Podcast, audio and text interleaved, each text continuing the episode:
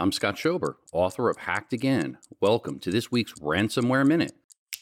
A rundown of the latest ransomware attacks and news, brought to you by KnowBe4, the world's largest integrated platform for security awareness training combined with simulated phishing attacks.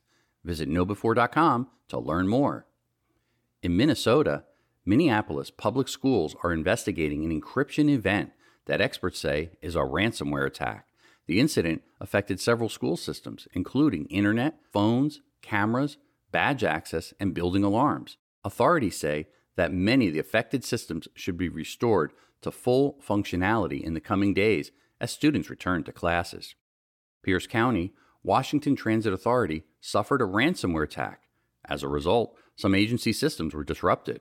Through officials say the majority of the affected operations have since been fully restored. An investigation into what, if any, sensitive data may have been accessed is ongoing. Hackers breached the U.S. Marshal Service, stealing a trove of personal information about investigative targets and agency employees. Authorities say the witness protection database was not affected, although information about some fugitives sought by federal authorities was exposed. The affected system has since been disconnected, and an investigation into the origin of the attack is ongoing. Officials in Oregon City, Oregon, are beefing up protections against cyber attacks in the aftermath of a ransomware event. Hackers got stuck behind the city's network firewalls and demanded a ransom, even though the network was not actually accessed. Evidently, the city refused to pay and shut down several systems as a precautionary measure.